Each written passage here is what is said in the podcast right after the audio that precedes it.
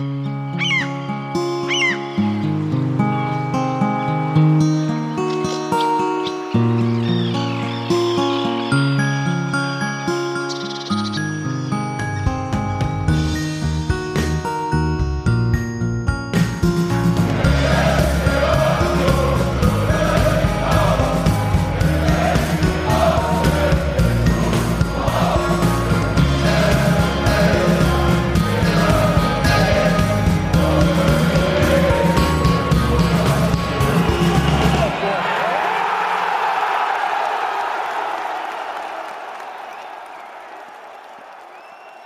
Hallo und einen wunderschönen guten Tag, guten Abend oder wann auch immer ihr uns hört zum Textilvergehen. Ihr hört die 547.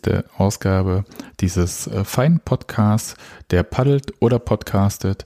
Mein Name ist Sebastian. Wir sprechen heute über das 4 zu 1 der Profis Männer, wie das bei Union heißt, in Darmstadt. Über das Spiel der Profis Frauen gegen Fortuna Dresden. Das ging wie aus?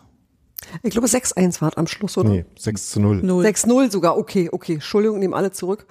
Ja. Aber es war jedenfalls 6-1, 6-0 sind die beiden Ergebnisse bis jetzt die Saison, also zusammenfassend äh, ah, erfolgreich stimmt. die erste Runde in so einem äh, Tennisturnier bestanden. Ja, das war schon wirklich ganz schön schön. Wir wechseln galant äh, in den bunten Sport mit Daniel, hallo, äh, nach äh, hallo. Frankfurt. Ja. Und, du hast noch ein D vergessen. Ja, ich wollte nämlich sagen, wir sprechen auch über das Drachenbootrennen, Aha. beziehungsweise über den Drachenboot Fun Cup, veranstaltet vom Eisernen Virus, und zwar in der 20. Ausgabe auf der Regattastrecke in Berlin-Grünau, auf dem das Textilvergehen mit eigenem Boot dabei war. Mhm. Und jetzt begrüße ich auch in Altklinike, also gar nicht so weit, jedenfalls relativ von der Regattastrecke aus gesehen, Nadine, hallo. Hallöchen, eine Stunde Fußweg. Ja. Also das ist wirklich nicht weit. Nö, für Berlin ein ist das Spaziergang. ja, das kann man mal so machen auf den Sonntag. Von uns aus ist es länger und ich begrüße hier in der Uckermark an der Grenze zum Landkreis Oberhavel mhm. und im Norden können wir ein bisschen in die Hansa-Zone gucken. Steffi, hallo. Einen wunderschönen guten Abend. Ja, mein Name ist nochmal Sebastian. Gut, ich dann mich. ich erinnere mich auch. ich bin auch in einem Alter, wo ich mich immer selbst nochmal vergewissern Haben wir muss. gesagt, aus welcher Stadt Daniel sendet? Wir ja. haben zwar ja, gesagt, dass Daniel da Frankfurt, ist. Frankfurt, Frankfurt habe ich gesagt. Ich, dann ist ich hätte beinahe Darmstadt gesagt, aber solange ich nicht Offenbach sage, ist glaube ich alles okay. Jedenfalls für die da sind, sich, da sind sich auf jeden Fall die Frankfurt und die Darmstädter einig. Ja. Aber wie ist das Verhältnis zu Quickborn? Aber das wollen wir jetzt noch nicht weiter. Lösen wir ein andermal auf. Äh, das kann Nadine nachher auflösen, weil das können wir verraten. Nadine wird im Lilien-Podcast, oho. Hoch und weit. Äh, hoch und weit zu Gast sein.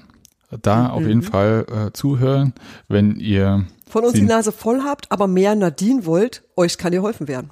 Ja, oder einfach zuhören wollt, wie Nadine wie Darmstadt. Euch sollte geholfen werden. wie Nadine Darmstadt ein zweites Mal zerstört. ja, auch das. Die genau. Sonne scheint. Gut, dann nehmen wir mal die wichtigste Nachricht vorneweg. Und Nadine hat das auch ganz hervorragend ins Sendungsvorbereitungsdoc geschrieben. Tachir sagt, ist wieder da. Das ist für mich eine ganz hervorragende Nachricht. Ich weiß nicht, wie es euch ging damit. Das war das Videoformat ja. von oh, Union so anlässlich von Auswärtsspielen. Mhm. Ja. Ich habe mich so gefreut. Ich, ich habe es bei Instagram zuerst entdeckt so und ach, ich habe mich vor Lachen einfach in die Ecke gekugelt und dann war das ja nicht so niederschmetternd äh, für Darmstadt, wie eigentlich gedacht, aber das zeigt halt auch nur, dass Darmstadt eigentlich eine coole Reise ist. Das wiederum kann ich bestätigen. Ja. ja. Wir haben nämlich heute diesen hervorragenden Fall, der uns nicht so ganz oft passiert, dass die Hälfte des Teams das Spiel live vor Ort gesehen hat. Genau, Nadine ja. und äh, Daniel waren vor Ort und deswegen werden die gleich auch ganz viel Redeanteil haben. Nur ganz kurz, Tachi sagt auf jeden Fall das Format, wo der Gegner ein bisschen geroastet wird, wie man auf Neudeutsch sagt. Ich glaube, niemand sagt es. Mir haben heute meine Klassen erklärt, was man alles nicht sagt. Was sagt man alles nicht? Ach, ganz viel nicht. Geroastet. Man, aber man disst auch niemanden mehr offiziell. Ich weiß aber nicht, was man stattdessen tut. Zerstören.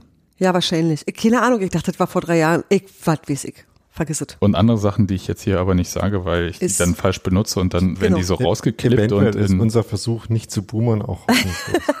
Nein, nein. boomern sagt man, glaube ich, auch. Ich ähm, habe einfach schon sowieso so ein schlimmes Deutsch, dass da ohnehin niemand dran vorbeikommt. Das ist schon okay. Auf jeden Fall, und darauf wollte Nadine ja eigentlich hinaus, bei Tag gesagt ging es auch um die Hymne von Darmstadt, beziehungsweise Ah. von Darmstadt 98. Und das geht irgendwas mit los mit Die Sonne scheint und Olilien, Olilien oder so. Ja. Und dann, wenn es losgeht, dann geht's auch nicht mehr weg. Also es läuft einfach für immer. Es läuft für Die- immer in deinem Kopf. Ja, manche Leute sind sogar der Meinung, dass es äh, vor ein paar Jahren die beste Hymne der zweiten Liga war und vielleicht jetzt sogar eine Chance hatte, die beste Hymne der ersten Liga zu sein. Keine Kannst du Ahnung. manche Leute definieren? Ach, äh, irrelevante Podcasts. 93, oder? Waren die das? Okay. Aber ganz ehrlich, ich, ja, ich weiß, dass das so mitgeht und so, aber so doll ist das jetzt auch nicht, oder? Ach, das Ich würde es offiziell als Foltermethode anerkennen. das hat einen definitiven Kultfaktor. Wenn du das Gefühl hast, du möchtest Kult sagen, ma, mach es nicht. Denk es nur. Also ich würde es als Foltermethode anerkennen, weil so wie bei Tag gesagt, gesagt wird, so, das hörst du dir an und 48 Stunden später kriegst, oder 48 Stunden lang kriegst du das nicht aus deinem Kopf, das ist halt wirklich so. Liegt vielleicht auch daran, man sollte sich seine Mitfahrer aussuchen, wenn man dann gerade im Auto fährt und der Beifahrer die Musik macht und dann nochmal die Hymne reinhaut, wenn du zwei Minuten nicht dran denkst. Äh, das ist schön. Also ich muss sagen, ganz im Ernst finde ich ein Top-Stadionlied. Fast genauso gut finde ich äh, Allez les Bleus, was irgendwie äh, an deren Sporty-Stelle kommt. Ist auch ein Ja. würdiger Kandidat für diesen Spot in der Stadionliturgie. Und verglichen mit dem, was es da sonst so gibt, ist so ein Ja. bisschen, so ein bisschen irgendwie over-the-top-Kram, äh, ja, vollkommen okay und ist authentisch, hat was. Ich finde das äh, vollkommen okay. Würde es sogar noch leicht vor der Freiburger Bächle-Hymne einsortieren. Äh, Ich sortiere vieles vor Freiburg, vor allem Trikots in dieser Saison äh, ein. Aber Die haben Fahrradwerbung. Darf- ja, kann gar nicht schlecht sein. Werbung ist mir egal. Pass auf. Äh, was ich noch fragen wollte, die haben Allez les Bleus. Ist das hessisch für? Ich verstehe es nicht. Warum, warum ist es wie You'll Never Walk Alone in Mainz oder was? Nee, die haben ein eigenes Lied von einer Punk-Band, die, glaube ich, von da kommt. Die hat das mehr als ein Lied über äh, Darmstadt gemacht und die sind halt blau. Naja, ich bin noch nicht überzeugt und äh, hinreichend konntest du mir das jetzt nicht herleiten, aber es ist eine Punkband und die singen nicht Französisch. Nee. Gut, okay. Dann äh, fahre ich vielleicht irgendwann mal wieder nach Darmstadt, weil ich mir das ein bisschen geklemmt habe. Also nicht nur jetzt terminlich, weil es mit dem Drachenbootrennen für mich jetzt nicht so gut zusammengepasst hat, sondern aber auch, weil die Ausbeute von Union in Darmstadt nicht so atemberaubend war. Ich habe ja immer gesagt, dass ich da ein 3-0 gesehen habe von Union, aber es war ja ein 3-1, da war noch ein Tor von Michael Parensen dabei. Genau. Und äh, Ich kann mich noch an einen schlecht, äh, schlecht gelaunten äh, Sebastian erinnern, der da nur noch von dem schlecht gelaunten Sebastian in Bochum getoppt wurde. äh, ich, äh, hast du mich im dem- gesehen? Ja, da, da waren wir alle nicht so gut drauf an dem Darmstadt-Tag.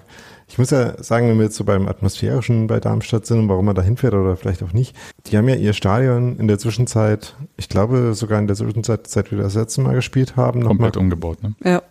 Umfassend umgebaut. Im Ergebnis finde ich das jetzt ganz okay. Hat halt schon dabei an Charme verloren. Seit sie jetzt äh, auch eine quasi renovierte oder neu gebaute Haupt- und Gegentribüne haben, sind die Stahlrohr-Endtribünen nicht mehr ganz so schlimm, weil sie nicht mehr so, also da steht jetzt halt was zum Rum, deswegen sehen die nicht mehr so alleine stahlrohrmäßig rumstehend aus. Ich kann mich immer erinnern, ich habe mal ein Spiel, also ich einfach in der Nähe war, aus Interesse da geguckt und war dann auf einer dieser Tribünen und da ging es mir ziemlich auf den Geist, wie Stahlrohrtribünen nicht die waren. Weiß nicht, wie das ist, wenn man da drauf ist, weil wir waren ja dann auf der Gegentribüne, auf der jetzt der Auswärtsblock untergebracht ist. Aber insgesamt finde ich, ist das schon ein Stadion, was auf jeden Fall davon profitiert, dass es nicht umgezogen ist, sondern an seinem Standort geblieben ist, da was so ein bisschen am Stadtrand ist von Darmstadt, aber man kann Schön im bisschen- Grün.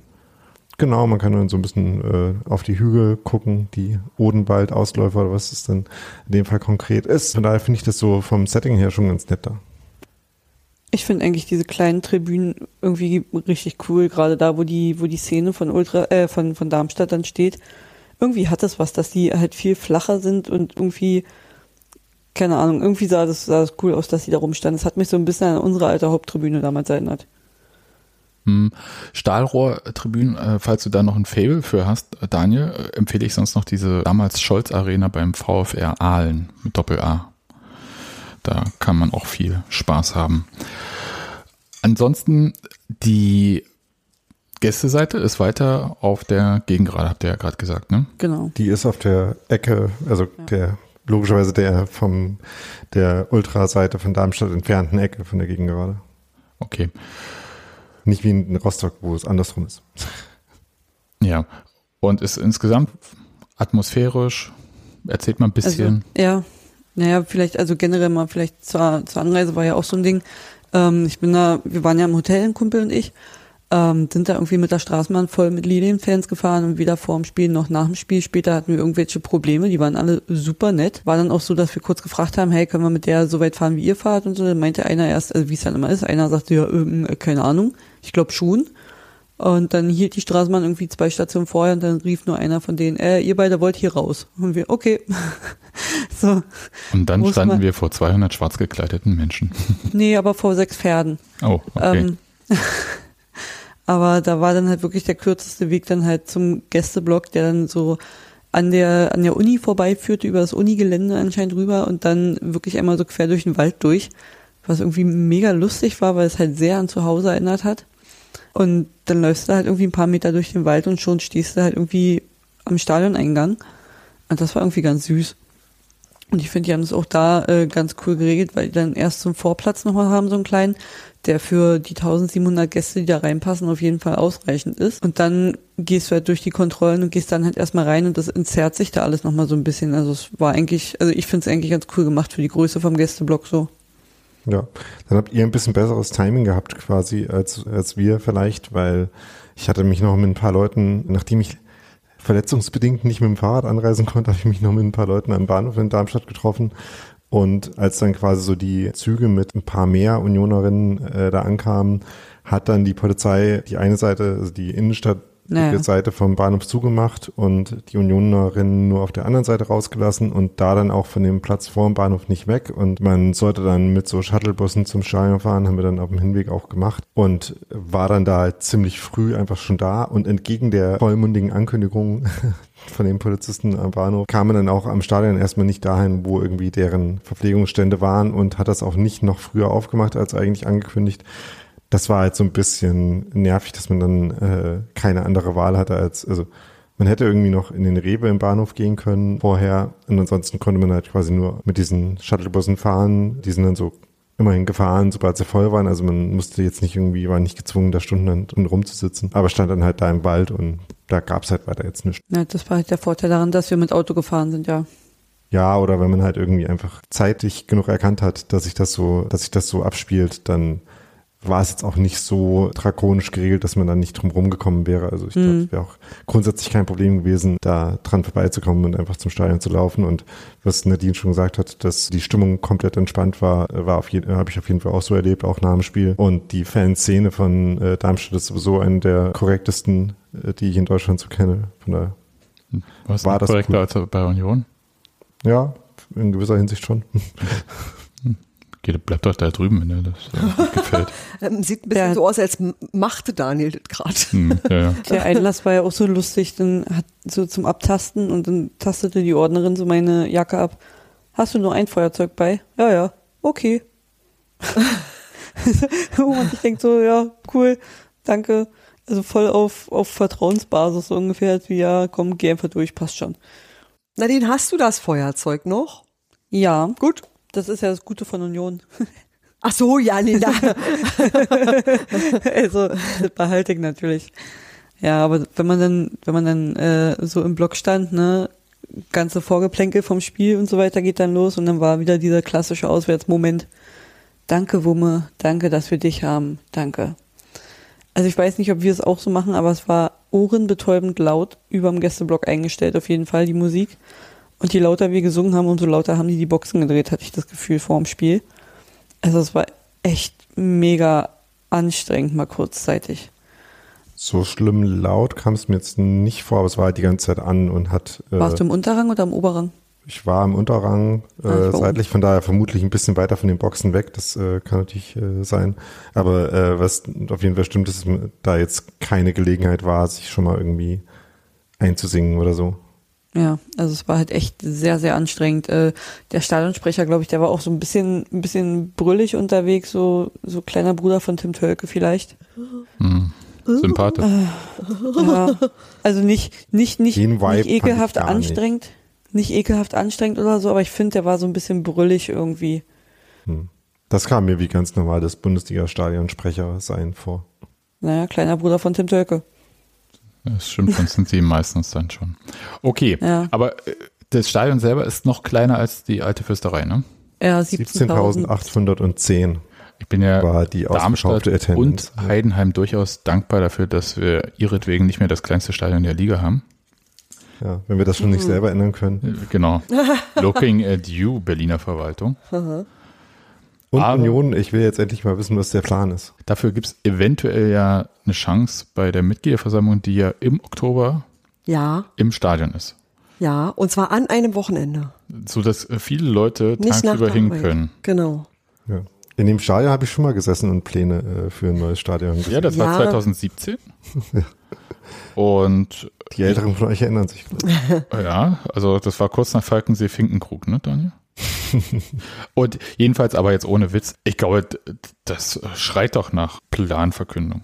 Also so, ohne dass ich Aber ich jetzt glaube, niemand hat mehr. Lust, Pläne zu verkünden, wenn Nein, du dich auf nein. Berlin nicht verlassen kannst. Das kannst Nein, nein, halt, äh, Pläne werden ja nur noch verkündet, wenn alles in Sack wenn es eingetütet ist. ist. Ja, das war ja die Ansage. Fantastisch. Es wäre wirklich fantastisch. Würde mich sehr freuen. Also so quasi mit Baubeginn quasi. äh, Hm. Ab dem Datum und so. du meinst schon mit Schippe zur Mitgliederversammlung? Ich glaube, für uns ist da, also erstens weiß ich, wie ich schippe, nachdem wir hier ein Haus gebaut haben, Ja, aber das hat funktioniert. Finally. Weil andere geschippt haben. Nee, nee. Du hast, äh, welches war denn? Du hast irgendeine Sache, musstest du komplett alleine freibuddeln. Ja, ihr Paar schippt, ist okay, wir haben es Nee, verstanden. Genau. ja. Nee, eben nicht. Nee, ich Also, gucke nur. Ich habe nur alleine geschippt und äh, Steffi hat von oben bloß geguckt, ob ich das Starkstromkabel getroffen habe Genau, oder ich nicht. gucke immer nur Also Berliner Baustelle, einer arbeitet, einer guckt. ganz genau. Richtig. Einer Okay. macht Instagram. Ja. Ja, also- äh, nachdem wir die Parship-Rubrik des Podcasts äh, jetzt beendet haben, Daniel beendet schon wieder die Rubriken hier. Was ist los? Ist jetzt so viel Harmonie und Liebe, Daniel, ne?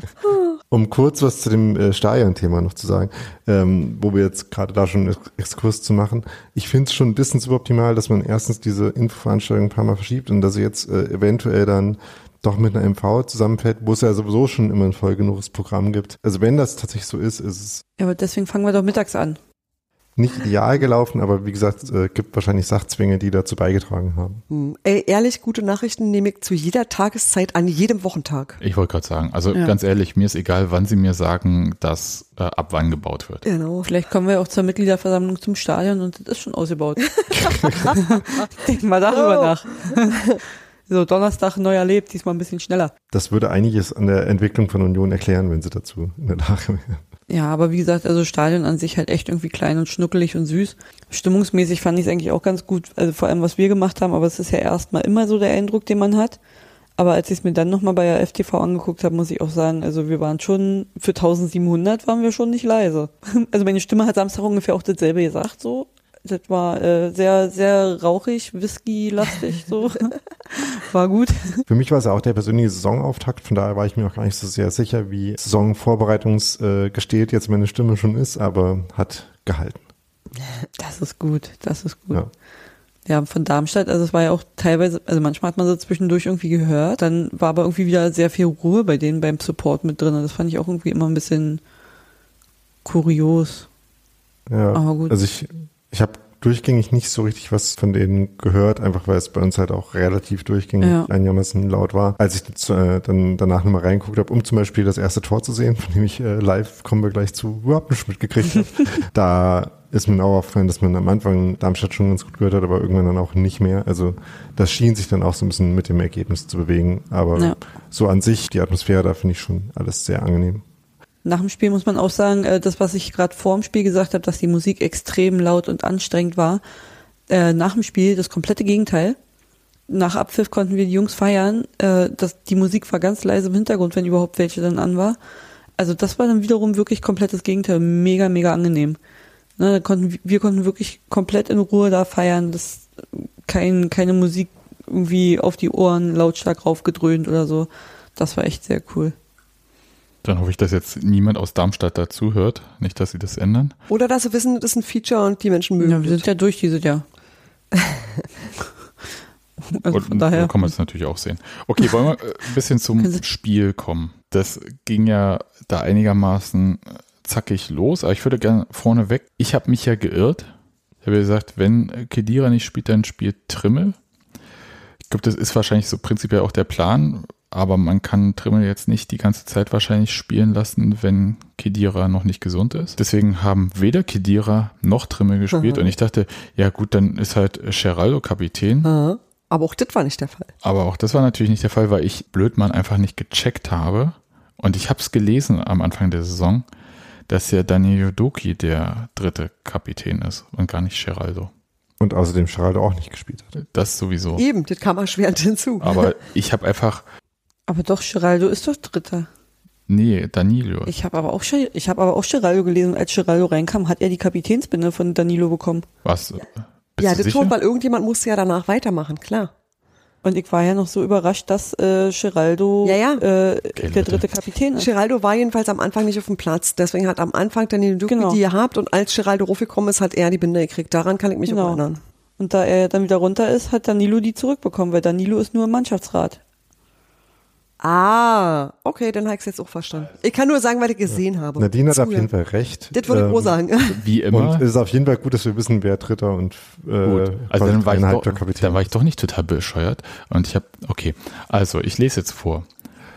Union hatte ja am 9. August, Wir haben ordentlich Bescheid gesagt, wir haben bloß keine Hirn mehr. richtig, äh, wir wissen es einfach nicht, Christopher Trimmel bleibt weiterhin erster Kapitän der Eisern und wird die Unioner als Träger der Armbinde in ihre erste Spielzeit in der Champions League führen. Im sechsten Jahr seiner Kapitäns Amtszeit wird er wie zuletzt von Rani Kedira vertreten. Auch Position 3 in der Reihenfolge bleibt mit Geraldo Becker wie gehabt besetzt. Genau. Und dann kommt der Mannschaftsrat mit Renault noch dazu und Busk, Duki und Roussillon. Von denen allen hat jetzt nur Duque gespielt, oder? Und Äh, Renault. und, Ros und Renault natürlich. genau. Ja. So. Weil Roussillon hat nämlich auch nicht von Anfang an gespielt, sondern eben Robin Gosens und äh, Josip Juranovic, die im äh, Rasenfunk schon nach ihrem ersten Startelf-Einsatz schon mal zum besten Flügelverteidiger-Duo der Liga vorsichtig ausgerufen wurden. Finde ich gut. Haben wir auch letzte Woche ja schon angedeutet, dass das äh, schon relativ geil ist, so die Besetzung auf der Position. Und haben sie auf jeden Fall in dem Spiel dann gezeigt, wie man, wie wir gleich zu kommen werden. Okay. Ich, ich hätte da auch noch einen Take zu, aber später dann vielleicht. Dann musst du jetzt ganz kurz still sein, weil das frühe Tor hast du nicht gesehen. Dann musst Nadine das nochmal kurz schildern, bitte.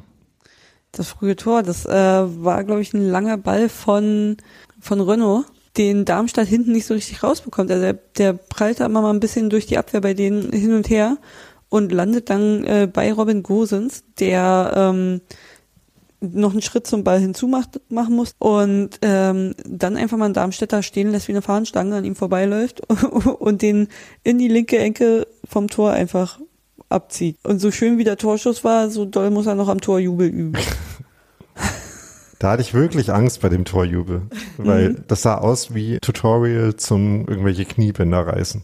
Weil er Ja. einfach äh, statt auf dem Rasen zu sliden, so ähm, einmal stumpf in den Rasen reingesprungen ist mit Ja, weil die. Rasensprenger halt nicht bis zur Seitenlinie kamen. Ich wollte nämlich sagen, Nadine, Nadine als, als äh, Pro, äh, fast Profifußballerin, also jedenfalls mehr als wir, Mehr als alle von uns. ge- also als regelmäßige Fußballerin, wollte ich nämlich fragen, ob der Rasen da einfach zu stumpf war. Ja, also die, die hatten zwar die Rasensprenger an, aber die waren irgendwie nur in der Mitte positioniert, hatte ich das Gefühl. Ich glaube, da außen kamen die gar nicht hin. Ähm, es macht verdammt viel Spaß, auf wirklich gut durchnässten Rasen zu grätschen. Keine Frage, es macht wirklich Spaß. Aber wenn der so ist, dann ist halt, ja, nee, dann kannst du halt auch auf Schotter versuchen zu rutschen. Und ich Kannst du glaube, machen, ist aber scheiße. aber es gab irgendwie auch schon mal einen Unionsspieler, der auch so einen Jubel hingelegt hat und sich da auch quasi so Ja, äh, hingelegt das, hatte. Aber wer war ich denn glaube, das? das war Juranovic, der sich dann da noch gekugelt hat. Könnte Vor Augen, Mhm. wie es aussah, aber ich weiß nicht mehr wer. Das sieht dann halt immer aus, so wie du es vorhin gesagt hast, als ob die das erste Mal im Leben gejubelt hätten oder so. Ja. Und dann so, Wie wenn Michael Parensen ein Tor schießt. Du hast so, oh, Ja, äh, was mache ich denn jetzt? Äh, mit. Nicht ins eigene schön- Tor. Oh, ich darf jubeln. Okay, gut. Aber nee, schön war, wie Robin Gosens dann aber auch einfach da liegt mit dem Kopf ins Gras und dann einfach nur mit So. den Händen so raufschlägt, so ja, ja, ja, ja, ja. Ah, das war sehr schön. und alle überlegen, hat er sich verletzt oder freut er sich? ja, genau. Ja. Ah, Nee, war, nee, das war, war schön. war super und vor allem, was mir auch im, erst in der Wiederholung dann klar war, wie schön der durch die Beine des Verteidigers geschossen hat. Ja. Ja. Ich würde sagen, mit einer Mischung aus Glück und Instinkt vielleicht. Das ist Können. Instinkt ist, glaube ich, auch der zweite Vorname von Robin Gosens, wenn über ihn gesprochen wird. Oder geschrieben. Ja, kann sein. Ich glaube, wir müssen noch mal kurz sagen, warum ich nichts gesehen habe, bevor wir zum Augen Fahne. zu, Fahne, Zum hartlichen- harten Konfetti, Sportling du hast die Brille verloren und hast sie gesucht auf dem Boden. Nee, ich habe meine Kopfhörer dann später noch verloren beim Hüpfen, aber das ist ein anderes Thema. Es gab nämlich äh, so eine Art, also Mini-Choreos, äh, übertrieben, es gab einen Banner und dazu passende Fahnen, eine große und viele kleinere, die Unions Vizemeisterschaft vor 100 Jahren gefeiert haben. Die ist zwar jetzt schon 100 Jahre und ein paar Monate her, aber fand ich einen netten Touch. Gab es dann so Fahnen mit äh, blauem Streifen dran und wie gesagt, Ich eine große mit dem Schwenker gesehen, ja. und eine große mit dem Logo vom äh, SC Union Oberschöneweide. Ja, fand ich eine interessante Bezugnahme, so Fanszenenseitig. Ja, man muss sich die Tradition ja auch, ne? Äh, Das hieß ja damals auch äh, 100 Jahre Fußball in Oberschöneweide. Wann war das? 2006? Ja. ja wir, machten, wir hatten den Geschichtspodcast gemacht. Hm? Ja, da, da, da habe ich mir selber ein bisschen Druck gemacht mit der Nummer, aber das äh, thematisiere ich jetzt hier nicht. Ich habe noch den ganzen September Zeit für die nächste Folge. September ist noch ein Moment. Ja. Finde auch passend, dass es da so schöne viele hundertjährige Jubiläen gibt. Ne? Das, was du gerade gesagt hast, dann 100 Jahre Stadion, jetzt 100 Jahre Fastmeister werden. Das wäre witzig, wenn man dann im 101. Jahr dann richtig, nee, egal. Und jedenfalls, Gott, oh Gott. Das war unser schlechtes Jahrhundert. Auch schön. ja, Grüße. Jeder Verein hat mal ein schlechtes Jahrhundert. Wir Genau. kennen das ja von anderen Grüße an Clubs. Henry. Ja. So, Der, äh, dann haben die ja noch ein paar Jahre Zeit. Ist So, richtig. weiter im Text. We- Weiter, genau. Weil es ist so viel passiert und Nadine muss dann zu dem anderen Podcast. So, dann müssen wir jetzt einmal über Brandon Aronson reden. Ich glaube, wir müssen erst noch kurz über die Minuten zwischen Robin Gosens und Brandon Aronson reden. Weil das waren dann zwar nur 20 Minuten, bis Union die Gelb-Rote gerade gekriegt hat, aber in denen ist ja schon noch ein bisschen was passiert. Union hatte noch äh, ein, zwei Chancen. Ke äh, Kevin Behrens hat ausnahmsweise mal einen äh, Kopfball drüber gesetzt. Aber Darmstadt war, hatte halt auch so ein, zwei gefährliche Momente. Aber Und erstmal beginnt es ja eigentlich damit, dass bei der ersten gelben von Aronson irgendwie jeder dachte, dass die Karte für Alex Kral ist, wegen dem Foul. Und ich keiner, habe die im Stadion gar nicht mitbekommen. Auf AFTV, der Ja. hat es äh, falsch zugeordnet, der Kommentierende. Äh, und da, für uns sah es im Stadion auch so aus, dass die halt für Alex Kral war, weil der hat halt das Foul gespielt, weil dieses minimale Ball wegtippen da von Aronson, naja. Es ist offenbar eine Ansage dieses Jahr an die Schiedsrichterinnen, dass sie das konsequenter ahnden sollen. Ja, Mit also ich meine, reden wir ja auch ist- noch.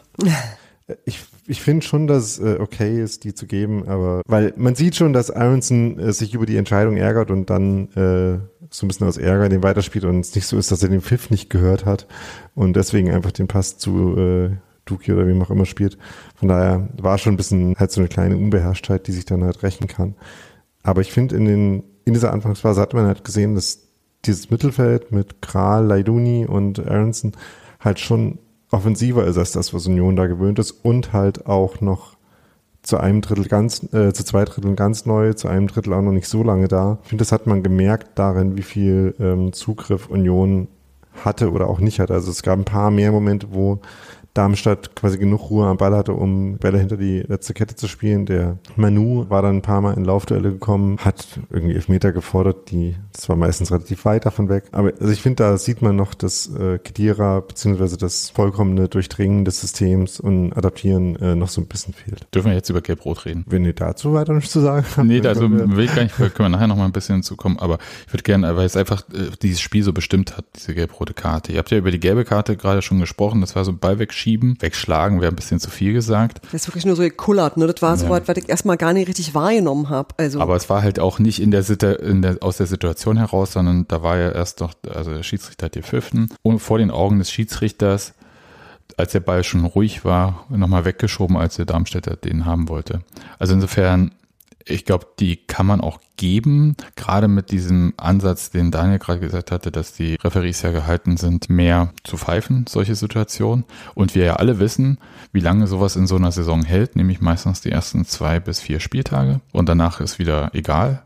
Ja, aber wenn er es macht, dann muss er später halt auch permanent den Leuten die gelbe Karte zeigen, wenn die den Ball noch in der Hand behalten. Aber das weiß ja auch jemand wie Brandon Aronson, dass sowas ist. Und dann, also da kann, das kann ich nicht verstehen. Ich kann, ihr werdet nicht so viele gute Worte über Patrick Ittrich von mir hören, aber es ist nicht so, als ob Brandon Aronson da nichts gemacht hätte. Und äh, da muss ich sagen, da muss man Profi genug sein, um diese Situation irgendwie zu lesen. Und das war schon ein bisschen kackdreist war es, so vor den Augen des Schiedsrichters äh, so eine Nummer zu machen. Und es war, wenn man mehr, und jetzt komme ich doch vielleicht nochmal zu Patrick Irrich, der ja schon jemand ist, der sehr viel darauf achtet, wer die Macht auf dem Platz hat. Und wenn man dann so ein Spielchen mit ihm macht, der sonst ja nur Polizeikaspertheater macht, ja, da muss ich sagen, bist, schwierig. Bist auch beim Falschen gelandet. Ja, also der, weil man kriegt ja jetzt auch keinen anderen Schiedsrichter. Der ist halt zugeteilt, das ist der und man kennt den. Und das finde ich halt so ein bisschen hm, schwierig. Ansonsten bin ich völlig bei Nadine, wenn man schon diese ganzen Sachen macht, ja, dann macht es doch halt konsequent und dann macht es mal eine Saison lang konsequent, aber wir alle wissen, es wird halt nicht konsequent gemacht. Sowas. Das heißt, dieses ganze Ball weg und so weiter. Also nicht diese Nummer wie beim Handball, die kommt, jetzt komme ich mit Handballsachen, ne, Leute. Dass man sofort, wenn gepfiffen wird, den Ball hinlegt und sich entfernt. Rückwärts. Wo auch immer. Ja, ne, klar, ja? prinzipiell klar, Aronson muss einfach den Ball liegen lassen. Ist ja, sind nee, aber, aber das, das wird ja beim Fußball nie konsequent. Also die reden gefühlt jedes Jahr am Anfang ja. der Saison reden die über ja. solche Sachen. Hm. Und sie machen es ja trotzdem nicht konsequent. Und deswegen glaube ich halt einfach, dass es Quatsch ist. Alle wissen, am Anfang der Saison wird irgendwas gelabert. Vielleicht hat Brandon Aronson bei der Schiedsrichterschulung nicht ganz zugehört oder sonst wie. Und der da soll es ja auch Vereine geben, nicht. bei denen die Mannschaften besser aufpassen und solche, bei denen sie das weniger tun. Ja, ist richtig. Und äh, ich habe jetzt die Christoph Biermanns Buch oder worauf spielst du gerade an? Nee, ich glaube, das war in dieser neuen Shiri-Doku. Irgendwo habe ich das neulich gelesen. Ja. Ich glaube, das war da, wo dann am Anfang einer sagte, war das, ich glaube, es war Aitekin, der das sagte, ähm, dass ähm, wenn ihm da keiner zuhört, dann hat er auch keinen Bock und geht wieder Karten lesen oder so. Ja, ja, so oder, oder ja. Also das ist jedenfalls so ein bisschen, mir war das ein bisschen zu einseitig in dieser Union-internen Diskussion, sage ich mal so, aus Fansicht, dass sich alles so auf äh, Ittrich kapriziert hat. An dem kann man sich sehr gut abarbeiten. Hm. Das verstehe ich auch und bin ich völlig d'accord. Aber in der Situation würde ich schon sagen, das kann man als Brandon Aronson ein bisschen eleganter machen mhm. und dann trotzdem nicht äh, den Ball liegen lassen und sofort äh, sich entfernen. Man kann auch einfach kann mir jemand sagen, warten. wo Aronson den Spieler getroffen hat, weil auf den Fuß getreten ist er ihm nicht. Ja, das ist das zweite Foul. Also die das, zweite das, gelbe. Das wofür genau, das wofür er die gelbe bekommt. Ja, der geht mit offener Sohle rein. Ich glaube, das kannst du schon verwahren, ohne dass er ich so da. Ich glaube schon, dass er ihn. Ach so, da ist schon der Versuch strafbar, ne? Also ich glaube, das äh, da, da fand ich halt die Karte völlig okay. Nee, ich hab's nur gerade eben gesehen ja. und hab äh, überhaupt keinen Treffer gesehen, deswegen äh, Ich glaube, also wahrscheinlich dann am Knie oder Oberschenkel oder sowas. Äh, ja, also wie auch immer, also ich glaube, also aus meiner Sicht muss er ihn jetzt nicht treffen. Das war schon einfach so dieses Reinsteigen, das ist halt auch ja, einfach nicht überhastet reingegangen. Mhm. Das ist nicht okay und ich weiß, da waren vorher andere Situationen, aber man bewertet ja immer die Situation. So, und in der, äh, und die anderen muss man dann halt vergessen, so ist das halt mit äh, Schiedsrichtern. Oh Gott, ich, ich rede wie Colinas Erben und nehme hier Patrick Ittrich die ganze Zeit in Schutz. Was ist mit mir los? Haltet mich zurück. Aber ich finde, die zweite kann man geben. Da muss er sich selber, ich meine, er weiß ja selber, dass er gelb hat. Ja, ja ich hab's ja, äh, sorry. Ich fand es im Nachhinein eigentlich ganz schön, wie, äh, wie man bei AFTV dann sehen konnte, wie sich die Darmstadt-Fans gefreut haben darüber, dass Aaron so mit Gelb-Rot vom Platz fliegt. Aber man denkt sich dann so mit dem Wissen von äh, 70 Minuten später, hi, hi, hi, hi. ja, war, war, war, hat halt Union bei Union dazu geführt, dass sie ein anderes Spiel spielen mussten. Daniel, was wolltest du sagen? Ja. Ich wollte sagen, dass ich es in Savignon schon geschrieben hatte, das waren halt regeltechnisch beides sehr klare gelbe Karten für halt die jeweils äh, quasi leicht möglichste Variante von dem Vergehen, was zwingend gelb ist.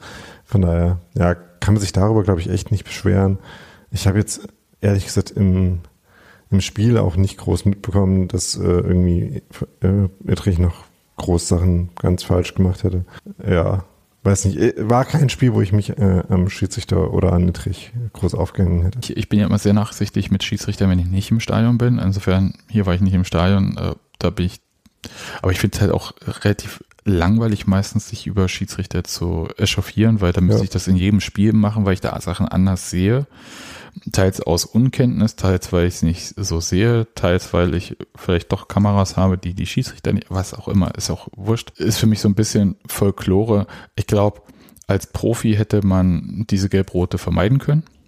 Auf die eine oder andere Art. Also spätestens nach der ersten gelben hätte man es vielleicht anders dann auch jeweils lösen können. Ist dann halt so. Und für den Schiedsrichter kann ich nur sagen, du hast ja gerade gesagt, er hat halt jeweils so relativ also die gelben Karten zwar gegeben und die waren auch regelkonform, aber halt für, für gelbe Karten relativ leichte Vergehen, also sehr weit unten. Sehr niedrigschwellig. Ja. Mhm. Und diese Linie hat er wahrscheinlich nicht das ganze Spiel durchgezogen, weil sonst hätte er wahrscheinlich mehr Spieler vom Platz stellen nope. müssen. So, das kann man ihm vorwerfen oder auch nicht. Aber nochmal, das kann Aronson halt auch selber verhindern. Bei Union hat ansonsten niemand mehr eine Karte gekriegt und Darmstadt hat noch zwei gelbe Karten bekommen. Ja. Ja, das sagen wir so, am zehnten Spieltag passiert ihm das ähm, wahrscheinlich so nicht bei dem gleichen Aktion. Oder in drei, vier Jahren vielleicht. Nee, ich, ich glaube einfach, dass die dann nicht so, dann würde er die erste Gelbe gar nicht kassieren. Weil das ja dann nicht mehr so, so ein Fokus ist. Na, entweder werden dann die Bälle einfach nicht mehr weggeschlagen, weil die Leute wissen, dass es Ärger gibt, oder das wird nach wie vor konsequent nicht bestraft. Eins davon wird passieren. Das letzte wahrscheinlich. Ah. Okay, so. Und dann haben sich die Darmstadt-Fans gefreut, dass äh, Union eine Person weniger auf dem Platz ist. Ah. Die dachten, das nutzt ihnen was, ne? Und tat sie ja auch erstmal. Schien ja ne? auch so, ja. Mhm. Weil es kam ja relativ schnell zu dem Ausgleich. Und da ist jetzt die Frage, wie hoch muss Robin Knoche seinen Fuß oder sein Bein hochbekommen? Ich äh, mache ja viel Yoga und ich kann es nicht so gut so hoch bekommen wie Robin Knoche. Du machst noch nicht viel Yoga, aber ich glaube trotzdem, dass das noch höhere Bein einfach, äh, dann muss er am Zirkus anfangen und ich glaube, das ist seine Sache nicht. Da ich das Bein definitiv nicht höher bekomme als Robin Knoche und auch so in vielen sportlichen Dingen äh, richtig abkacke gegen Robin Knoche, möchte ich nicht sagen, dass er das Bein noch höher kriegen muss. Die Sportschau war sich da total sicher. Ja, eben, deswegen. Also, wo ich auch dachte so, Leute, was guckt ich, ihr sonst für Sportarten? Ich, ich kenne eine Person, die könnte ihr Bein höher heben, das liegt aber daran, dass das Bein nicht festgewachsen ist, sondern eine Prothese ist. Aber das hilft auch manchmal. Das zählt halt nicht. Ich fand, der war auch schwer, schwer überhaupt für Knoche zu nehmen, weil der ja noch so ja. abgefälscht war, ne? Naja, der war, der war halt komplett scheiße und mein Gott, dann schenken wir denen halt ein Tor, macht das Spiel wieder spannend, freuen sie sich kurz. Nadine betrachtet es einfach so von, vom Apfelpferdes, ja. die Situation. Und das ist ja auch schön. Im Stadion dachte man natürlich, äh, dass, dass das jetzt natürlich richtig komplett nach hinten losgeht und war dann natürlich so im typischen Unioner Pessimismus gefangen. Ich hatte gerade aus den Minuten dazwischen die Hoffnung geschöpft, dass äh, sie das äh, 1-0 vielleicht trotzdem weiter ein bisschen verteidigen können, aber dann war das halt so ein Moment, wo man wirklich gesehen hat, dass da halt noch nichts wieder sortiert war. Die Auswechslung, mit der aus Fischer auf die Unterzahl reagieren wollte, war ja auch noch nicht vollzogen. Mhm. Und da so offen hat ein Mittelfeld von Union halt seit Jahren nicht gestanden, was halt einen Grund hatte, nämlich dass da ein Mensch zu wenig war und das alles noch nicht äh, sich sortiert hatte. Also schon der erste Ball, den Darmstadt da spielt, das war halt extrem offen. Dann der, ähm, äh, wer war es? Was Melem, der den weitergeleitet ja. hat? Äh, nee, nee, Quatsch, Melem hat ja Melem hat das Tor gemacht. Ähm, wer auch immer das war, der ihn weitergeleitet hat. Ich glaube, Pfeiffer war es ähm, diesen Hacken-Weiterleitungsding. Der stand auch extrem frei äh, und bei mir war dann halt niemand dran. Unter anderem, weil es halt vor ihnen alles so frei war, sodass äh, von der Dreierkette niemand absinken konnte, wirklich, weil es halt irgendwie in viel zu viel Raum standen.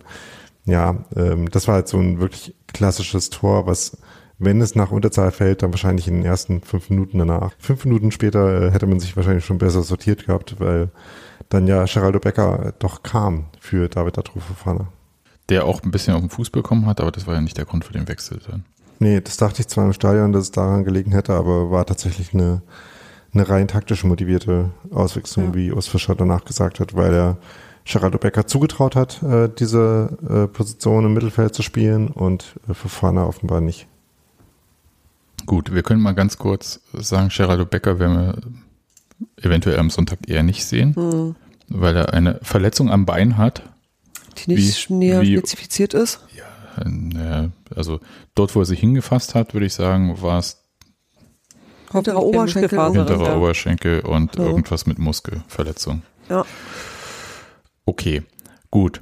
Aber danach macht's Ding Dang Dong oder so, wie der berühmte Trainer sagen. Klingeling. Und Union schießt ein 1-2 und ein 1-3. Und dann in der zweiten Halbzeit das 1 zu 4. Wollt ihr ein bisschen aus der Stadionperspektive das schildern, ihr beiden? Das war halt eine der Fassungslosigkeiten. Ne? Also ähm, gut, dass sie äh, noch ein so ein Tor schießen, ähm, hätte man ihnen vielleicht schon noch zugetraut, dass sie mal nach vorne kommen. Kriegt die Reihenfolge nicht mehr. Großens war das zweite. Das war nicht, das war nach der Ecke, ne? Ähm, nicht nach dem Freistoß, das war dann das dritte Tor. Genau. Ja, Ähm, Freistoß vorm Gästeblock. Das 2-1. Ja, Fre- Freistoß War das- äh, so war auf das- fünf Meter von der Ecke fahren oder sieben, Ja, acht Meter so, entfernt. dann war das die Szene, wo sie erst einen Elfmeter haben wollten. Das war, glaube ich, wirklich Genau, nix. genau, genau. Und dann halt stattdessen den Freistoß reingeschossen haben. Einfach ein fantastischer Kopfball von Robin Großens, ähm, wo man wirklich, wie beim 1 auch schon halt, ne, wir hatten das mit dem Instinkt ja schon gesagt, aber der hat halt auch einfach Qualität, technische, ähm, taktische, den so zu verwandeln. Das war, sah schon sehr schick aus. Das 1-3 war dann, glaube ich, äh, Behrens. Genau. Der den ja so wunderbar vorgelegt bekommt vom Darmstädter. Also der hat wahrscheinlich gesagt, naja, guck mal, Robin Knoche, das sah ganz gut aus, was du gemacht hast. Guck mal, wie ich das mache. Ich lasse den vorher nochmal aufditschen, dass der genau bei Kevin Behrens zum Kopf hinkommt. Der braucht nur noch die Rübe hinhalten und haut ihn in die Unterkante drin. Perfekt. Hat er gut gemacht. Also der Darmstädter und Beere auch. Ja. Klar. Ist ja ein Trut dran, der kann das. Vierte Tor von äh, Kevin Behrens, der äh, so viel haben wir Hier ja das dann Kopfballtor. Ja, äh, nur seinetwegen und vielleicht ein bisschen für Robin Gosens waren, war ja Hans-Dieter Flick und Rudi Völler. Äh, Ich habe schon wieder vergessen, welche Funktion Rudi Völler äh, außer Maskottchen beim DFB hat, Ich aber. Er atmet. er atmet. Ja. Und wir sind alle froh, dass er atmet. Genau. Und, äh, und, und gibt Meinung ab zu Dingen, zu denen er eigentlich wieder lieber nichts sagen sollte. Gilt, glaube ich, für alle Fußballfunktionäre. Aber Stimmt. Äh, jedenfalls haben sie Kevin Behrens sich angeschaut. Kevin Behrens hat ein Tor geschossen und alle schreiben ihn jetzt in die Nationalmannschaft, in die deutsche Nationalmannschaft. Das werden wir ja dann sehen, ob er Länderspielpause hat oder nicht. Und ich würde da, glaube ich, auch nicht weiter drüber reden. Und in der zweiten Halbzeit gab es dann nochmal verschiedene Situationen, aber einmal halt nochmal so eine Standardsituation und Dani Darf ich noch Duki. Kurz. Ja, Darf sprich. ich noch einmal? Es gibt noch eine Szene äh, in, der, in der ersten Halbzeit nach dem Tor von Behrens, ähm, die mich irgendwie total fasziniert hat, ne, bei Robin Gosens. Und zwar, wo der Ball kurz davor ist, an eine Seitenauslinie zu gehen und er da einfach mit vollem Körpereinsatz reingrätscht, den Ball im Spiel hält und zwei Sekunden weiter, äh, später aber schon wieder bereit steht und wieder angespielt werden kann. Wo ich mir denke, was für ein Typ, das ist wahrscheinlich genau das, was die Leute sagen, so, ja, Robin Gosens ist ein Kämpfer auf dem Feld, der passt wunderbar zur Union. Weil es ist ja Michael Parensen in noch mal ein bisschen jünger, als wie Micha, wo er aufgehört hat. Der ist halt total verrückt, total geil. Also, stand ich kurz da und dachte mir so, geiler Typ. Ja, und noch mit einer anderen Athletik, muss man sagen. Also Ja, stimmt, Micha war die, besser. die, die, die Grätschen von Großens waren schon extrem beeindruckend. Richtig, richtig gut. Also es macht echt Spaß, dem beim Fußball zuzugucken. Das ist unfassbar, dass wir den haben. Ich, ja, kann dieses Gefühl nur bestätigen. Da, ich bin auch beeindruckt, jedes Mal wieder. Ja, wenn der zweite Vorname Instinkt ist von Robin Gosens, dann ist der dritte wahrscheinlich Intensität. Der kommt überall gut an, prinzipiell. Bei uns besonders, aber ich glaube, das ist so ein Spieler, den Fans prinzipiell mögen, so eine Versteh Art von auch. Spielern. Kein Sören Brandy. Ich fand doch Sören Brandy aus verschiedenen Gründen so ziemlich sagen, super. Also, aber Ja, wenn er bei uns war, ja. Ja, aber genau. das ist der Punkt.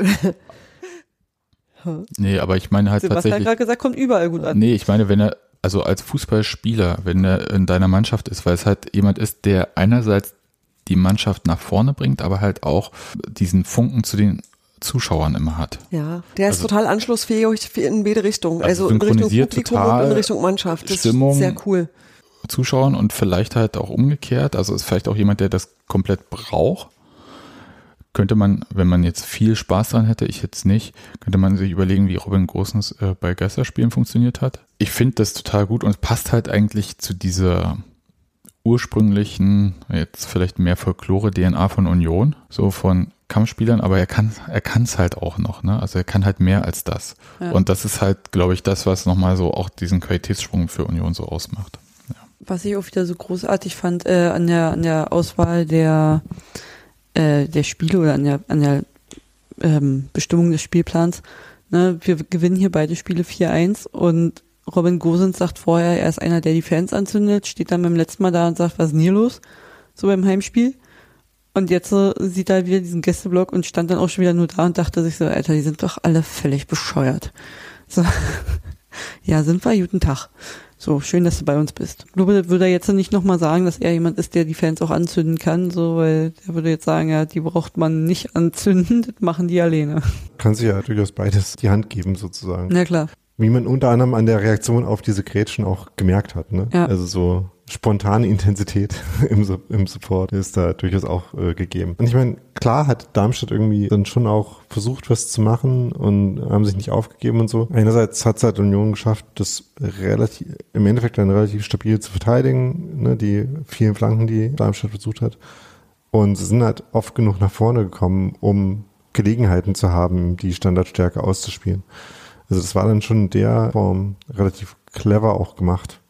Das kann ich jetzt einem Aufsteiger auch nicht vorwerfen, wenn sie plötzlich, das war nämlich der Nachteil an diesen, äh, an dieser Unterzahl für Union, die haben sich ein bisschen zurückgezogen vom Spielgeschehen, hätte ich beinahe gesagt, aber vom Spiel machen und das Darmstadt überlassen. Und denen ist ja außer diesen Flanken und am Anfang ein bisschen durchs Zentrum nicht so viel da eingefallen erstmal. Und gleichzeitig gab es halt diese Kontersituationen, Stärken und nach vorne kommen und dann halt äh, Standards rausholen.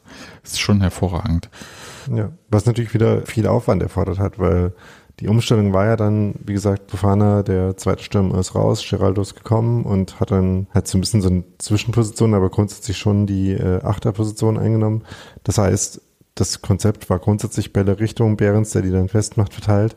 Aber dann musste halt Geraldo statt aus seiner normalen Position zehn Meter weiter vorne äh, von zehn Meter weiter hinten kommen, um die Konter zu unterstützen. Meistens war es Becker natürlich die Flügelverteidiger auch. Das heißt, du, es mussten wirklich alle äh, mehr laufen, was ja irgendwie logisch ist, wenn man einer weniger ist, aber so das Schema von Union hat es halt wirklich bedingt, dass es genau so auch ausgeführt wurde. Und dass man das in dem Tempo und der Intensität und der Wiederholung halt macht, ist dann auch die Bedingung dafür, dass man eben sich seine Situation so erarbeitet. Das fand ich schon ziemlich gut gemacht. War halt so ein, also in gewisser Hinsicht ein bisschen schade, dass man nicht das Wir sind Favorit und müssen das Spiel machen Union gesehen hat, weil man dann halt durch diese rote Karte dann äh, aus der Position dann wieder raus war. Halt in eine Position reinkommen ist, die halt top zu den Stärken der Mannschaft passt. Zu den Stärken passt auch das Kopfballtor von Daniel Duki, also wieder Kopfball. Irgendwer hat im Slack geschrieben, Union spielt kein Fußball mehr, sondern Kopfball. und ich finde das sehr bezeichnend und das trifft es auch sehr gut. Aber das ist ja eine bemerkenswerte Situation gewesen. Also einmal 4-1, weil es erstmal, glaube ich, dieses Spiel zugemacht hat. Aber Daniel Duki hat sich halt übelst schwer verletzt, hat aber auf dem Platz, also er hat sich das Jochbein gebrochen, wie ja. wir jetzt wissen. Ja. Wurde operiert am Sonntag. Genau. Ich habe gerade die mhm. Daten irgendwie versucht zusammenzukriegen und fällt jetzt auch ein bisschen aus. Mal sehen, wie lange das dauert. Das wird eine Weile schon noch dauern. Also es ist jetzt nicht ja. so, dass er am nächsten Wochenende sofort einsatzfähig sein wird. Mhm. Und die Frage, die ich mir so ein bisschen stelle, also cooler Kopfball ist erstens, ist die ist es jetzt einfach nur ein Zusammenprall gewesen oder kann man da auch schon von Foulspiel sp äh, sprechen? Und dann, nee. wieso spielt ein Spieler mit einem Jochbeinbruch weiter? Kann man wahrscheinlich nicht sofort diagnostizieren, aber ist ja schon eine schwere Verletzung. Also ich hatte das auch mal beim Fußball und bei mir war es so, dass man, wenn man quasi genau gefühlt hat, hat man gemerkt, dass da was nicht stimmt, aber es hat nicht in dem Moment nicht sofort wehgetan oder so. Das heißt, wenn ich jetzt gerade ein Bundesligaspiel gemacht hätte und nicht äh, irgendwie Training Mittwochabend, dann äh, hätte ich das vielleicht auch noch äh, versucht weiter zu spielen. Wenn er wurde ja schon ein paar Minuten behandelt, dass da aber vielleicht eher so nach Impact auf den Kopf geguckt hat und äh, Gehirnerschütterung und äh, inwiefern das so geht und keine Ahnung, wie genau jetzt sein Jochbeinbruch aussieht und ne, wie das auf dem Feld feststellbar war. Ja, du hast ja das Adrenalin oftmals keine Schmerzen. Mhm. Ja, wie lange das jetzt dauert. Also ich konnte damals sehr lange nicht festes Essen. Ich hoffe, dass es ihm irgendwie anders geht. Keine Ahnung, wie das bei ihm dann so geregelt ist. In dem Kicker-Artikel äh, zu der Geschichte stand, dass äh, oft dann irgendwie so diese Masken eingesetzt werden, damit Spieler dann eher wieder einsetzbar sind. Auf welcher Zeitschiene das jetzt äh, abläuft. Wir haben ja jetzt, wie gesagt, nächste Woche das Spiel und danach dann Länderspielpause. Muss man abwarten. Es ist halt kein Nasenbeinbruch, ne? Das muss man schon mal Ja. kurz unterscheiden. Da, das ist Dann woanders im. Gesicht. Genau, äh, weil Toni Leistner bei der Nase Hertha- schwillt halt zu. Nasen, ach, Nasenbeinbruch, wenn das operiert wird, drei Tage, dann kannst du wieder ganz normal leben. Ach so, das meint ihr. Ja. Ich dachte nur Nase, da siehst du halt schneller, was los ist. Du wirst halt äh, so Ja. schneller Ja. blau und das blutet. Also du hast halt einfach, das kannst von außen schneller erkennen, was los ist. Aber du bist halt natürlich auch schneller wieder los. Ja, sehr schnell. Aber äh, Dr. Dr. Professor Google sagt Jochbeinbruch vier Wochen. Das heißt, nach Leipzig ist Länderspielpause und danach könnte man vielleicht sogar schon wieder sehen. Okay. Das ist gut. Mal sehen, ob er dann auch schon wieder sehen kann. Hm. Auf jeden der Fall. ist wieder fit. Dann, wenn er noch eine Woche länger braucht, braucht er noch eine Woche länger. Das ist ja ja. Also Ja. Vielleicht können wir da mal kurz äh, so äh, kurz reingrätschen beim Thema, nämlich der Kader dünnt aus. Hä? Haben wir auch nicht gedacht, wa? Äh, ja, das Dachten immer ganz schön viele Leute hoch. wir holen alles von der letzten Saison nach. Ja, Ja. also ich muss schon sagen. Aber es sind ja andere Sachen. Also Jochbeinbrüche sind ja nur keine Muskelverletzung. Das ist ja das ist jetzt nicht, was du ähm, belastungssteuern kannst. Ja, ja. So. Muskuläre Sachen ist eine andere Geschichte, das stimmt schon. Aber Verletzungen durch Gegnereinwirkung sind Sachen, wo du einfach sagst, kannst du nicht für. Oder Dinge, die du als Verletzung wie Andra Schäfer schon lange mit dir rumschleppst, auch da kannst du nicht dafür. Das ist halt ein Wenn ist. Also es sind ja nicht alles Sachen, die jetzt ähm, Belastungsgeschichten sind. Ja, das wollte ich gar nicht sagen. Ich wollte jetzt das, das Blame Game, wer da wie was machen könnte oder nicht, das wollte ich jetzt hier nicht aufmachen, sondern eher so, was das für Konsequenzen hat. Also erstmal das Mittelfeld dünnt aus, das äh, ist auch Ja. durch die gelb-rote Karte mit Aronson ja nicht besser geworden. Wir haben äh, Toussaint, der auf jeden Fall noch eine Weile weg sein wird. Dann Kedira, der sicher auch nicht zum Leipzig-Spiel zur Verfügung stehen wird.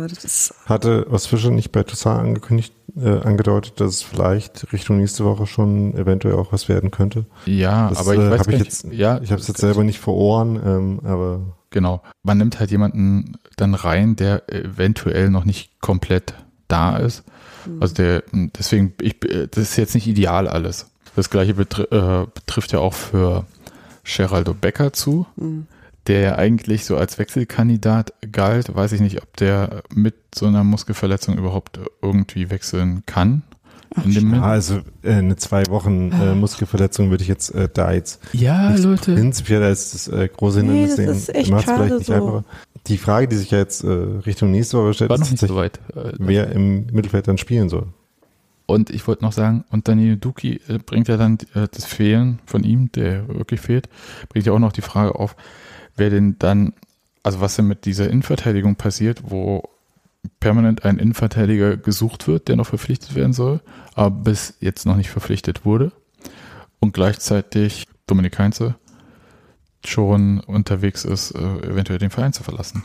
Also es gibt da, also da ist jetzt gerade so viel in Bewegung. Hm. Das ist vor einem Spiel gegen Leipzig und das ist der nächste Gegner. ein ganz doofer Moment, sagen wir mal. Ja, finde ich schon. Kann man sich nicht aussuchen. Das ist richtig. Ähm, also ja, also- Rasen, Daniel, komm, lauf noch eine. Na, ich weiß nicht, also gegen Leverkusen oder so weiter würde ich jetzt auch nicht äh, lieber spielen wollen. Ich meine, in der Innenverteidigung, die kurze Antwort ist ja Paul Jeckel, ne? kann dann auf jeden Fall spielen. Danach sieht es dann halt dünn aus, da ist dann nicht mehr so viel übrig. Im Mittelfeld ist es natürlich, ist es halt noch eine Stufe schärfer quasi die ähm, Konkurrenz oder äh, die äh, Welche Position spielt denn Yoshi? Situation, weil Aljoscha Kiemlein, der dann ja in dem Spiel in der 74, 60. Minute eingewechselt wurde, also Schreider Becker war dann die erste Antwort aufs Mittelfeld, aber Kiemlein die zweite. Wenn man jetzt einfach so den Kader nach fitten und zur Verfügung stehenden Mittelfeldspielern durchgehen würde, dann könnte man denken, dass er vielleicht noch eine Chance hat, jetzt zu seinem ersten Startelf-Einsatz zu kommen. Ob man das dann wirklich so macht oder ob man sich noch irgendeine andere Lösung einfallen lässt, wie gesagt, in einem Spiel gegen schon eine der grundsätzlich stärkeren Mannschaften der Liga, wird man sehen, aber es ist auf jeden Fall eine, eine spannende Situation. Vielleicht könnte er dann, nachdem er in der, im ersten Spiel sein Tor nicht machen konnte, im zweiten Spiel, glaube ich, die, äh, war Lattentreffer, ja. dann wäre jetzt gegen Leipzig und ich meine, Du meinst ja so Männer eine und Geschichte schreibt nur der Fußball. Ja, äh, vielleicht da mal generell, also wollte ich halt auch generell gerade noch so ansprechen, ne? also was der, was der da auf den Platz bringt, äh, absoluter Respekt. Also auch der, der, der moderne Tuschekreisel von ihm äh, vor dem Torschuss an die Latte, der, der war auch sehr schön anzugucken. Also äh, ja, macht Spaß, dem beim Fußball zuzugucken. Ich hoffe, der behält sich das so bei. Da, darf Da ich werden wir kurz noch fragen, richtig Spaß haben. was, was den modernen Tuschekreisel vom, O- vom OG, vom OG Tuschekreisel Ach so, äh, vom Originalen. Na, ähm, Ayosha Kemlein, Ayosha Kemlein ist halt noch jünger und macht das A ein bisschen schneller, und hat einen engeren Wendekreis. hat einen engeren Wendekreis und es so sieht, vielleicht, Trecker. sieht vielleicht ein bisschen eleganter aus. Aber Tusche, wir lieben dich trotzdem. Wir wissen Genau. ja, du hörst dazu. Du, dich lieben wir, der Tuschekreisel ist ja immer, ist ja immer der Beste überhaupt, aber der Nachwuchs kann das auch. Der hat lange zugeguckt. Ja, weiß ich gar nicht, hat, hat Kemmlein Tusche noch spielen sehen? Da gibt's bestimmt Lehrvideos. Nee, nee Kemlein, So ist schon macht ewig, man das? Kemlein ist schon so lange im Verein, der wird ja wohl Tusche gesehen haben. Das könnte sein. Ja, und er ist 2004 geboren, also da waren schon noch ein paar Tusche-Jahre Ja. Okay. übrig. Gut. 2004 geboren. Ja, äh, äh, möchtest du Sagt da nochmal? geht der schon zur Schule? Äh, wollen wir kurz die Frage stellen? Ayosha Kemmlein, wo warst du in Falkensee-Finken? ja. Vielleicht noch eine Würdigung, die wir zu diesem Spiel bringen können, weil Rönne, Rönne, Rönne. Ja. Immer. Warte, warte, warte. Na, na, also das, das, wenn du jetzt so anfängst, ne, Steilvorlage. das kann ich natürlich.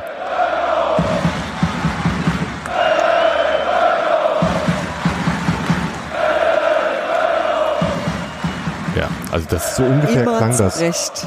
So ungefähr klang das nach der einen unfassbar geilen Parade, als es noch 3-1 stand. Ja, das ist der Junge an die Lute.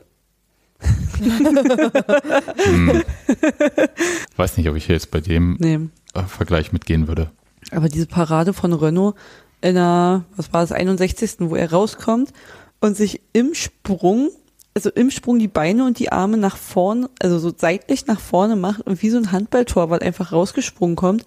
Da dachte ich mir so, da lohnt sich das wieder, dass Union äh, Torwarttraining mit sämtlichen Torwarten aus allen möglichen Sportarten macht. Also, das Ja. hat er eindeutig von einem Handballtorwart gelernt. Weiß ich nicht, aber machen sie tatsächlich, das stimmt schon. Er ist halt einfach sehr aktiv als Torwart. Ja. Das muss man, glaube ich, schon so sagen. Der Vorteil ist ja, dass dann Angreifer oder die äh, Spieler mit dem Ball sich extrem schnell entscheiden müssen. Apropos entscheiden, ich muss mich mal entscheiden, ich muss jetzt hier raus. Ja, dann Nadine, Nadine, wir verabschieden dich mit einem traurigen, mit einem, wie heißt es gleich, einem lachenden und Ein einem lachenden und ein weinenden Ja, weil wir können dich ja nachher noch hören. Richtig. Später. Aber ich gebe dich immer ungern her. Sag Spaß Grüße. euch noch. Danke. Mach ich. dann tschüss. Tschüss. Können wir das Spiel aber zumachen, glaube ich. So wie Union, ja. Wollen wir noch über irgendeine Situation sprechen? Will jemand was sagen, dass Union Tabellenführer ist? Nö, guck mir das an, findet ganz wunderbar. Wir haben uns heute auf Arbeit begrüßt mit, na, ihr Tabellenführer. Alles okay.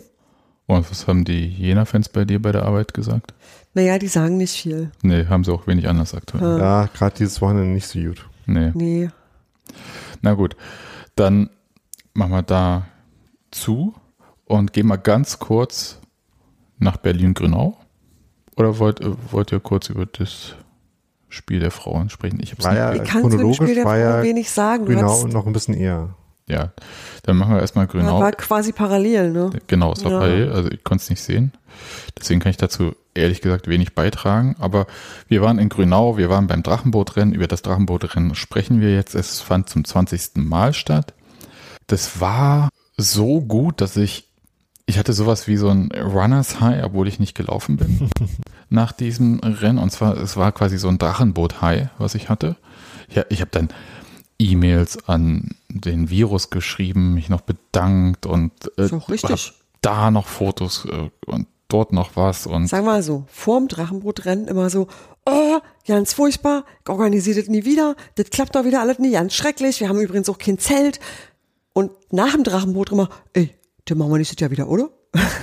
ja. So, Es ist vorneweg, also nicht so stressig wie für die Veranstalter, das stimmt.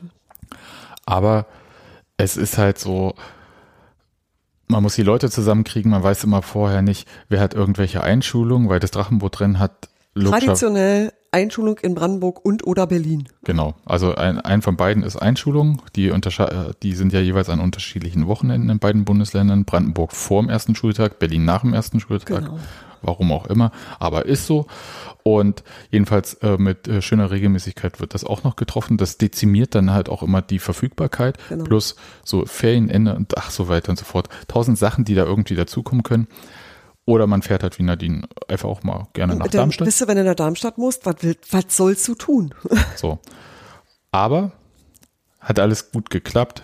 Waren genug Leute. Wir waren untrainiert, aber gut gelaunt. Genau, wir haben nicht trainiert vorher. Das ist, glaube ich, vielleicht die wichtigste Ansage. Wir sind mit eigenem Boot da ange, äh, eingelaufen wieder und haben gesagt, wir nehmen unser altes Ziel, also quasi dieses, unser Ziel ist der Klassenerhalt, wie Urs Fischer das macht, ist unser Ziel. Auch eine Variante von, die da lautet, nicht kentern, nicht letzter werden. haben uns ein bisschen vergattern lassen, nachdem es äh, im vergangenen Jahr so ein bisschen Differenzen mit dem DLRG gab äh, über äh, verschiedene Situationen, wurde relativ deutlich gemacht, dass absichtliches Kentern Ja, äh, bestraft wird und bestraft heißt 500 Euro äh, Geldstrafe ja. Und Zu tragen von denen, die das Boot äh, angemeldet Genau. haben und be Genau. Für Pyro gab es äh, auch Strafe, nämlich auch 500 Euro. Und das hatte auch einen Grund, weil nämlich, wenn das DLRG weggeht, das sind die Leute, die im Zweifelsfall Leben retten oder die Leute aus diesem Fluss da rausholen, Ja, wenn die weggehen, muss die Veranstaltung abgebrochen werden. Weil dann ist keine Rettung mehr da, dann darf die Genau. Veranstaltung nicht stattfinden. Also es ist halt schon kritisch und das wurde sehr deutlich vorher gemacht, das wurde geschrieben mehrfach, das wurde äh, am Tag noch mehrfach gesagt, es stand auch überall. An jeder Tonne, wo es irgendwie die Paddel gab, stand es dran. Und halt auch bei der Einweisung wurde es nochmal sehr, sehr, sehr deutlich gesagt.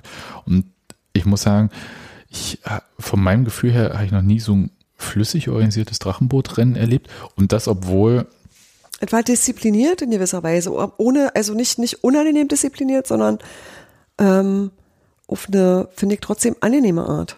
obwohl der Virus vorneweg ja gesagt hat, mögen alle ein bisschen vorsichtig und Rücksicht aufeinander nehmen, weil es würde so. ein bisschen holprig werden bei der Organisation.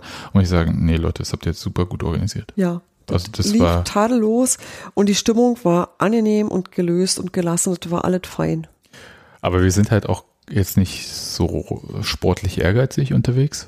Naja, wir wollten schon auch schneller sein und schneller werden. Wir haben auch Leute äh, im Team gehabt, die mal auf einer Sportschule waren. Und das kriegst du aus den Leuten einfach nicht mehr raus. Ne? Also Ja. Das ist wirklich so, die können alles anderes machen und äh, sind auch keine Leistungssportler Möchten mehr. auch beim Federball gewinnen. Ist aber die waren so. halt mal Leistungssportler und diesen Genau. äh, Leistungssportgedanken, also da so, und da habe ich öfter gehört, Sebastian, mach mal eine Kampfansage und so. Und also könnt ihr euch vorstellen, wie ich eine Auf äh, jeden Fall. Du rollst einfach lautstark mit den Augen und denken alle, um Gottes Willen. Ja, also das Mhm. kann ich. Dafür bin ich einfach nicht die Person. Ich fand, es hat gut geklappt. Also es war super, sehr freundlich. Äh, Danke an die Hörerinnen und Hörer, die mitgepaddelt sind. Das Es hat sehr viel stark. Spaß gemacht. Und jetzt bin ich schon so weit und sage halt, nächstes das Jahr wieder, nächstes Jahr wieder und dann, Dann mit Teamwear. und äh, genau und dann aber auch ordentlich und äh, nehmt uns beim Wort und ich nehme mir aber auch einige von den Hörerinnen und Hörern beim Wort und wir verteilen das mal mit der Organisation ein bisschen Genau. und dann wird das richtig super nächstes Jahr. Das war Wir kennen jemanden, der so ein Partyzelt hat übrigens. zum Beispiel und danke nochmal Matze Koch für die guten Fotos auch. Genau. Das, Das äh, so war sehr cool. mit gutem Werkzeug kriegt man die Leute auf dem Boot dann auch äh, nicht pixelig hin. Das war äh, sehr schön. Wetter übrigens, da muss ich auch nochmal sagen, das äh, bei der ganzen Organisation, das Wetter hat richtig gut mitgespielt. Es war nicht heiß, es war nicht kalt, das war leicht bewölkt. Es war perfektes Paddelwetter, ehrlich Ja, so gesagt. angenehm um 20 Grad ist super. Es wird nach dem Leistungsanspruch gefragt, welchen Platz ihr denn nun gemacht habt, wenn die wissen Ja, das, das Schlimme ist, wir wissen das noch immer nicht. Da müssen wir wirklich mal, also die Sache ist die, wir hatten drei Läufe und mussten nach dem dritten Lauf ziemlich entschlossen alle los, weil wir noch so Wegstrecken vor uns hatten und ähm, unsere Paddler noch Veranstaltungen hatten. Also da kam halt noch was nach. Und Also niemand von unseren Paddlern hat geheiratet, die äh, wollte ich sagen. Die haben Also sie haben nicht, sind nicht zu ihrer eigenen Hochzeit. Oh, wir brauchen immerhin das nicht, aber die haben tatsächlich noch, es waren noch Familiengeburtstage zu erledigen. Da war noch richtig was, was sein musste auf den Sonntag und die haben sich sozusagen in unseren Zeitslot drin gequetscht, weil, wie gesagt, die Organisation ein bisschen bei uns tatsächlich gerumpelt hat. Und äh, wir sind dann also ohne Urkunde und ohne die Abschlussveranstaltung aufgebrochen, weil es tatsächlich nicht anders ging. Und dann wir haben heute wieder gearbeitet. Nee, nee, es ist noch, also ich habe gearbeitet, aber natürlich habe ich hier schön auf ähm, Auto-Refresh gehabt, die Website vom Virus und Ach so. ob so. ah, ähm, der Teil, so weit die- bin ich noch ja nie gekommen. Okay. Aber das Wichtige ist, Gerade auch nochmal aufgerufen, habe aber noch keine Ergebnisse gesehen. Richtig. Ich, ich weiß, wer die ersten fünf waren und so, aber da sind wir nicht dabei. Das ist jetzt äh, soweit. Und ich weiß halt, äh, zum Beispiel Grenzenlos Eisern hat Platz 8 gemacht bei den Profiteams, was wirklich Genau. richtig gut ist. Representing. Und oder äh, Taktik und Soft Platz 39 von, glaube ich, 55 in den, äh, quasi in der Spaßfraktion, da wo wir auch unterwegs waren. So, nun kann ich sagen, wir waren besser als Taktik und Sof.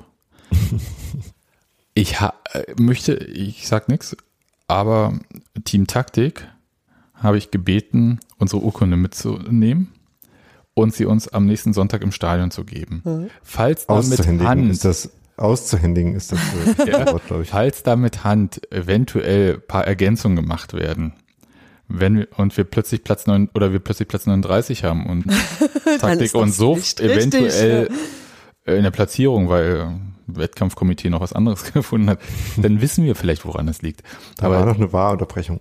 Ja, also es gibt, äh, gibt tatsächlich so Fotos, also es gab halt, weil die Anzeigetafel hat nicht mehr funktioniert, leider, diese äh, da gab. D- Deswegen gab es eine Messenger-Gruppe, wo halt immer von den Läufen das Foto von der Zeit drin war. Also das konnte ich schon so, wir konnten, haben gesehen, wir waren so 107, 107, 106 irgendwie unterwegs auf dieser 200 Meter Strecke. Das ist halt sehr konstant. Aber mehr weiß ich nicht. Also, aber offensichtlich sind wir nicht Letzte geworden. Nee, wir müssen vor 39 auf jeden Fall rausgekommen sein, eigentlich. Genau. Und damit ist das äh, Saisonziel erreicht. Genau. Und alles andere ist ähm, Kokolores, wie Von uns aus kann die Saison Uwe Neuhaus gesagt werden, hätte. Bis wir sind durch. Genau. Also wir haben die 40 Punkte voll. Looking at you, Urs Fischer und Team. So. Aber nochmal, es war super. Wollte noch sagen, die Eisernen Botschafter haben hervorragend äh, da eine Malstrecke aufgebaut. Es wurden sehr viele Henkelpötte da bemalt. Ihr könnt euch vorstellen, für welchen Wettbewerb?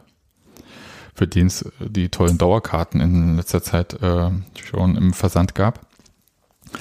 Das fand ich total gut. Also das hätte mir äh, jemand sagen müssen vor ein paar Jahren. Meinetwegen nach dem 0 zu 4 in Dresden, als die Mannschaft äh, zum Drachenbootrennen kam, um sich was anzuhören, als wir uns alle ausgesprochen hatten, äh, dass wir auf dem Drachenbootrennen nicht nur Fahnen äh, bemalen, sondern vielleicht auch Champions League Pokale. Das ist absurd, aber auch witzig.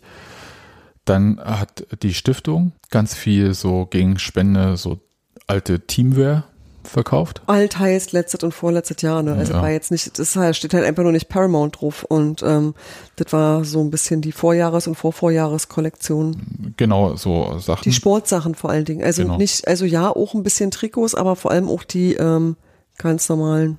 Und das war super. Schön äh, Langarm-Trainingsshirt für äh, Kinder und mich geholt. Das war richtig toll. Ich habe sogar noch dieses, als alle gesagt haben, das ist äh, Camouflage-Trikot. Und ich gesagt habe, das Batik, Genau, das habe ich ich, jetzt. dazu. Das äh, wurde noch gefunden. Also insofern, das war auch äh, gut. Getränke gab's. Die Stimmung war einfach richtig Es gut gab überall. hervorragende Waffeln übrigens. Ja. Ich immer an die Waffeln, ihr kennt es. Also würde äh, mal empfehlen an alle, die da noch nie waren, kommt vorbei. Und wenn ihr ein bisschen länger bleibt, wir waren nicht ganz so lang geblieben, dann äh, trifft man Dann trefft er auch Kevin Behrens. genau, der war nämlich noch äh, vorbeigekommen und hat dann so das ein oder andere Foto gemacht. Genau, auch sehr Also machen lassen. Aber ähm, ich glaube, es gibt eine Sache, die wir eigentlich, die immer gleich ist, nämlich alle haben am Anfang Angst, sich in dieses Boot zu setzen. Ja. Und sobald sie den ersten Lauf gefahren sind, sagen sie, das ist ja geil, das können wir gerne wieder machen.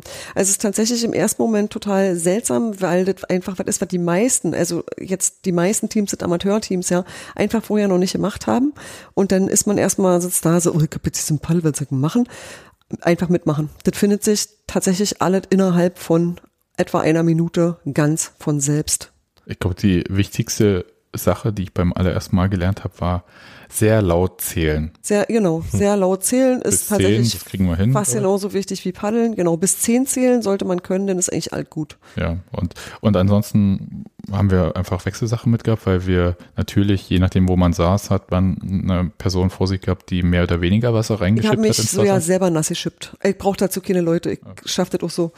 Nee, Wechselsachen und Handtücher sind gute Sachen. Äh, das ist, äh, das ist klar. Aber ansonsten ist es halt wirklich weit, ihr müsst nichts können, ihr müsst auch keine, vor allem aber auch keine Angst haben, weil da passiert einfach nichts Schlimmes. Es ist einfach lustig über das Wasser rutschen. Fetzt. Genau, war super. Am Ende haben wir noch ein bisschen gesungen auf dem Boot. Auch, äh, Das haben wir bei der letzten Runde gemacht. Genau. Hey FC Union, schüttel die Maus, ihr wisst Bescheid. war super. Kommt alle wieder. Ja, Ja, ich hoffe, dass ich es nächstes Jahr auch wieder schaffe. das wäre total schön. Und sei bitte nicht paddelrelevant verletzt, Daniel. Gib dir mal Mühe. Ja, ansonsten muss er die Orga machen. Genau, sonst musst du die Orga machen. Dann Das- malst du die T-Shirts. Genau. Und dann war ja, wie gesagt, noch das dritte D in der, in der Reihenfolge, der Sieg der Union Frauen gegen Dresden. Ich habe vergessen, wie der Dresdner Verein heißt. Äh, Fortuna Dresden. Fortuna. Genau. Ich habe äh, gerade gesehen, AFTV hat jetzt auch ein paar Bilder davon. Die habe ich mir jetzt nicht anschauen können, weil die, soweit ich gesehen habe, quasi veröffentlicht wurden, während wir hier schon angefangen haben mit Podcasten.